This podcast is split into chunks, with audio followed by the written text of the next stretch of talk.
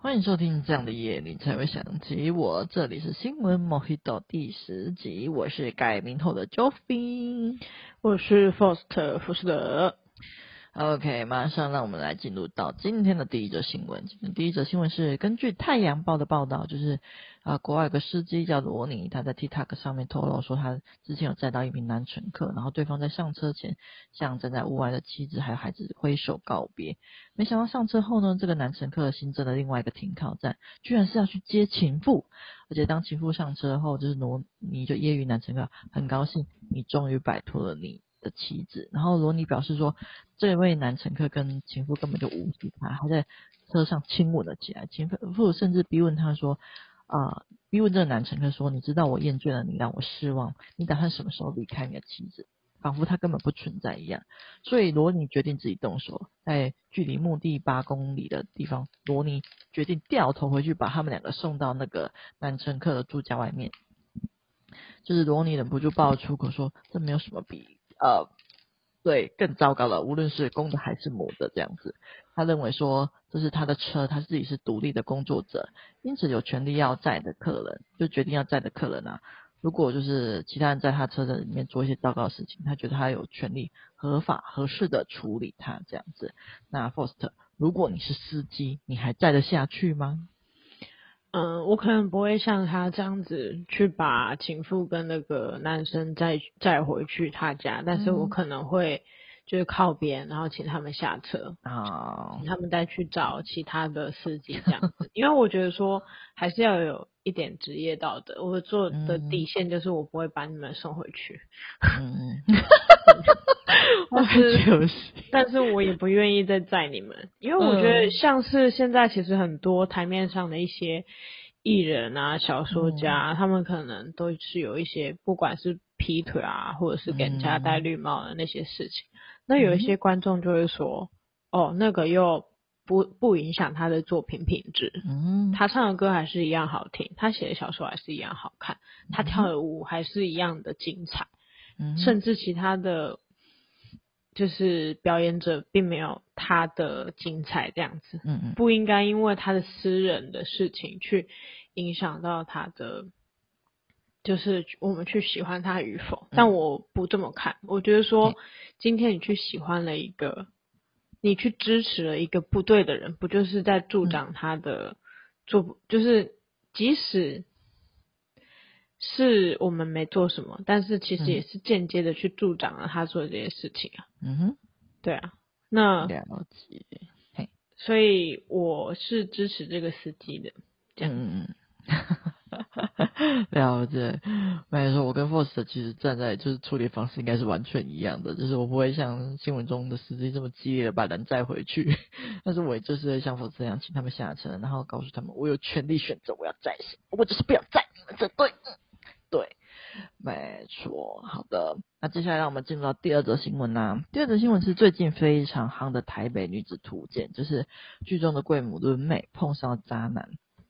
那单纯的他惨遭了简讯分手，然后气得在街上破口大骂。然后贵伦美接受采访时表示说，自己虽然不会这样做，但并不觉得用简讯分手就是一定是渣。那观点引发了网友两派的论战。那 first，你能接受传讯息分手吗？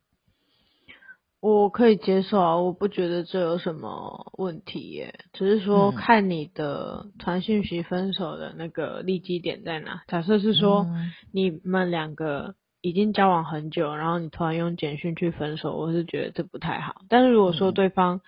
就是你可能跟对方交往也没多久，然后就发现这个人就是品性不佳，或者是有一些做人处事道理非常不尊重你啊，然后。这等等之类的吧，我才会觉得说你用简讯分手是合情合理的，因为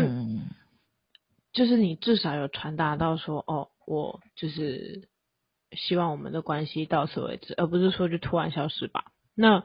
如果说你是跟人家就是交往很久，然后你对方也没做错什么，然后你就只是用简讯去分手，嗯、我觉得这就不 OK。所以我不觉得说传简讯分手这件事情是不行的，我觉得必须要用个案去区分这样子。嗯，真的。那我个人的话，肯定是会希望能够面对面好好的分手的。但是如果对方真的是没有办法，就是这样面对面跟我分手的话，其实简讯的话，我会觉得也是可以接受啊，没有什么差别。就是，但是。我会觉得说，对方在传简讯分手那一刻，我就会知道说，这个人已经不值得我走下去了，所以当然也不会觉得特别不能接受，因为我也不想要再花更多时间在这个不值得的人身上，所以我是可以接受那一派的。好的，那接下来让我们进入今天的最后一则新闻啊。今天的最后一则新闻是啊，台湾的同志纪录片《黎明到来的那一天》在九月十日的时候，在台北孔庙的那边已经举办了试映会，由导演张宏杰透过三年间的拍摄，完整的记录性平运动的先行者戚家威推动同志婚姻合法化的过程，然后在试映后将在全台展开巡回放映，是一部了解台湾如何在二零一七年的时候成为亚洲首位同婚合法化国家的重要纪录片。那怕听众们不太认识祁家威这个人，我在这边简单的介绍一下他。在一九八六年戒严结束的时期的前面的时候，祁家威就有召开记者会，在公告自己的形象。成为台湾公开出轨的第一位同性恋者。那三十多年来，祁家威就一次次的以个人的力量去挑战法律所设的下的种种不合理的限制。那他也努力的游走于各个机关跟媒体之间，希望能够敲开阻挡同志平权的高墙。因此，他积极参与过各个大大大小小的同志活动跟计划。那期间也为了艾滋病的防治与安全性行为推广。呃，非常的努力这样子。那在每一场的同志游行中啊，几乎都可以看到他的身躯，然后穿着各式各样的醒目的衣服跟饰品，攀爬在最高处，他挥舞着象征着骄傲的彩虹旗。他希望说，能够站在高处是，并不仅仅是只是让每个人看见，而是希望说，每位同志们都能够抬头挺胸，而且昂首阔步的向前走这样子。而蔡英文总统也在二零一七年的时候，将总统文化奖社会改革奖颁给祁家威。他是一位就是为了信念坚持到底的孤勇者，而他的故事也几乎就是等同于一部就是台湾近代同志运动的活历史这样子。现在台湾虽然说已经成为亚洲第一个同性婚姻合法化的国家，但他呢，但是他仍然进一步的推动就是跨国的同性婚姻，继续为了性别平等而做出努力贡献这样子。那 Faust，你有听过齐家威这个人吗？其实我一开始真的没有听过齐家威这个人，算是我比较孤陋寡闻吧。然后我是一直到就是，其实齐家威他们的工作团队有邀请我们这个节目的主持人去台北去参观他们这个纪录片的放映会。那但是后续也有邀请我们。就是想要来我们的节目做访谈的活动，就是希望我们两个主持人去，就是问他一些问题之类的。那但是在这沟通的中间，他后续因为有一点事情卡到，然后再加上沟通上面有一点问题，所以后续就取消了这个环节。但是事实上，我是真的是因为这个他主动来。询问说可不可以来上我们的节目，然后我才间接的去了解到有这个人，然后才知道他替同志做了些什么。嗯、那我觉得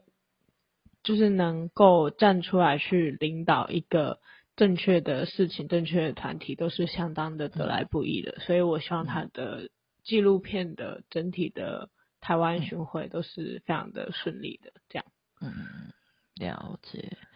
真的，我也算是就是因为这次的活动才比较认识，就是齐家伟这个人，就是因为齐大哥他其实蛮常会出现在各种同志游行的活动里面，可是因为我没有参加过彩虹游行，所以我算是因为这部纪录片才比较认识齐大哥这个人的。不过我觉得我个人立场应该非常鲜明吧，就是听众们应该听得出来吧，我是完全支持同志跟同婚的。我觉得不管是怎么样的现象，都该被好好的对待。那经过了解之后，才发现说齐大哥他其实，在同志圈里面其实真的是非常知名。那同时也发现他蛮有，他其实本身上面有很多蛮真心的话题的啦。可是他这个并不能够掩盖他对同志运动的付出。那像这次这次受邀去参加黎明到来前一天那一天的试映会的时候，我去看的时候，看完之后真的是蛮感动的，就是很难想象有一个人可以为了啊、同志的权益抗争了长达三十年之久，尤其是这三十年前，就是台湾有多么的保守啊，这过程的艰辛肯定就是很难想象。那在试映会后的问答时间里，我有问齐大哥说他是怎么坚持下来的，他的回答方式还蛮好笑，他说他认为他是在做一件对的事情。那不认同他人，他就把对方当成人看，这样子，我觉得真的是蛮特别的。就是在他听他讲话的过程中，你可以感受到他其实有一套自己的逻辑，他在他的身上，那坚信了他心中的真理，这样子。虽然在旁边看来，就是旁边人看起来可能会有一点怪，可是我在想，这也正是因为他有这样的人格特质，才能够让他在受尽挫折的环境环境里，还能够坚持自己的信念。那也是正因为有他的努力，才会带给那么多人勇气，让越来越多人支持，这是一件对的事情。那最后台湾成为一个成为第一个同婚合法的国家，我觉得齐大哥他是一个功不可没的一个人。那最后也推荐大家去看看这个纪录片《黎明到来的那一天》，它不仅仅是齐大哥个人的纪录片而已，我觉得它也是同志台湾同志合法化的一个整个记录过程，这样子推荐给大家。